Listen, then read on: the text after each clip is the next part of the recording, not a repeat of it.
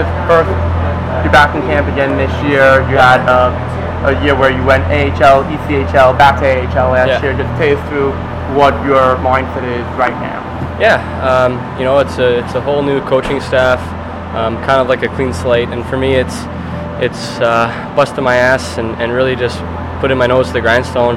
Uh, that's kind of what has defined me as a player, and that's what's kind of got me here. And um, that's what they see in me is a hardworking forward that creates energy, and that's what I'm trying to do out here. For a guy like you coming in, today's the first day testing. Yeah. How much do you put into that testing? Like for you, I imagine you, you have to feel like every single thing you do, every step you do matters. So how much pressure do you put yourself under in, in just testing?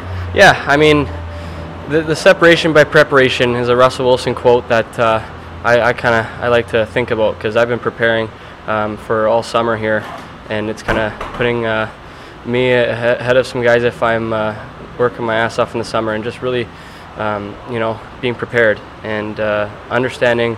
I was out at uh, Twist in, in North Van with Peter Twist and um, lifting weights, but being on the ice. You know, we get paid to play hockey, and um, right when that puck drops, that's when everything matters.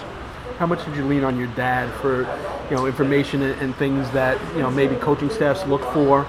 Yeah, um, for the testing part, my dad didn't really do much testing back in the day.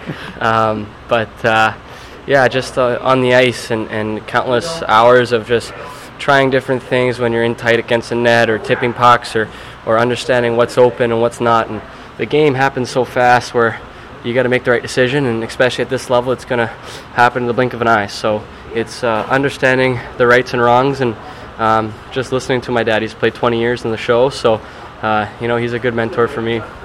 Has there been any discussion between you and both David Quinn's staff here or or the uh, or the staff in Hartford that might uh, give you an insight into what you need to do to take the next step? Yeah, um, I mean they believe in me. Um, they know I'm a good player, and it's just it's up to up to me to really just believe myself and um, you know let let my uh, let my abilities show on the ice and um, you know the the things we've been talking about is just hey good morning and how's it going. Uh, you know it's just the first day of camp here, second day, so uh, nothing in too depth of conversation, but uh, right practice starts tomorrow. You mentioned the conversations with your dad and you know how many years he played in the show. When he watches today's game and tries to give you, you know, some information what what you can be doing, is he amazed at the difference in speed and size, how big the players have gotten, and how fast the game is, and what has he been able to impart on you as far as being able to adapt to that game? Well, uh, back in the day, it was all size, right? Uh, now, at today's age, if you can play, you can play, and that's what he's really told me. And you look like players like Brendan Gallagher, Johnny Gaudreau, Tyler Johnson. The, the league's gotten smaller uh, and more skilled and just more fast. Before it was hacking, whacking, fighting. Um, I mean, fighting, there's nothing wrong with that. I love that. But, um, you know, it's definitely, game has changed. Goalies are now going into a thing called the butterfly. Back then, they didn't really have that. So the game has changed. Um, if you can play, you can play. And that's for any small guy, big guy, whatever. If you're good, you're good. And so last year, you recall camp, you pulled out uh, the Marek Malik move during one of the scrimmages. Yeah. Uh, really, you know, showed a little bit of guts to do that even here in camp. Is that something that you feel that, not necessarily that that move, but something that you have to do to stand out again this year? Yeah, um, you know, there's some funny stories with Gordie Howe uh, telling a player like Kelly Chase, um, you know, whatever it is, you're going to have to stand out one way or another. So uh, Kelly Chase wasn't doing much, so he would just go out and drop the gloves and try to make a statement that way.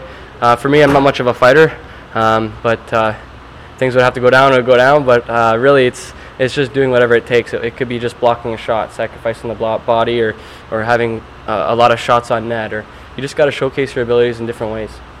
Such a great off season for this organization. Absolutely. How, how much um, pride does it take for you to be part of this organization where you know every every single reporter, every single report has them way on the upswing and great things ahead of them. Yeah, I mean, it's just full of excitement. Um, you look at Mr. Davidson, what he said yesterday, just excitement in the air, and um, I, I really believe that, and everybody feels it. And, uh, you know, it's uh, the game of hockey is a, a roller coaster sport. We all know that. And, um, you know, if we can just kind of come together as a group and as a team, uh, anything is possible. Yeah, so if you guys, you know, you're going to try to break camp with the team, I know there's not that many spots available. What's your goal, whether you're in the AHL or the NHL this year, both personally and then for the team? Yeah, it's just when I'm given that opportunity is seizing the moment, uh, really understanding that um, as a seventh rounder, you're not going to get ma- as many chances as other players, and I'm really just going to have to take what I can get and, and just run with it. Is there any one teammate that you who've had down in Hartford that maybe might be here this weekend, well, this whole camp, that you've particularly grown close to that you guys, you know, try to work together to boost your games? Yeah, um, I think uh, of a guy like that is Ryan Gropp.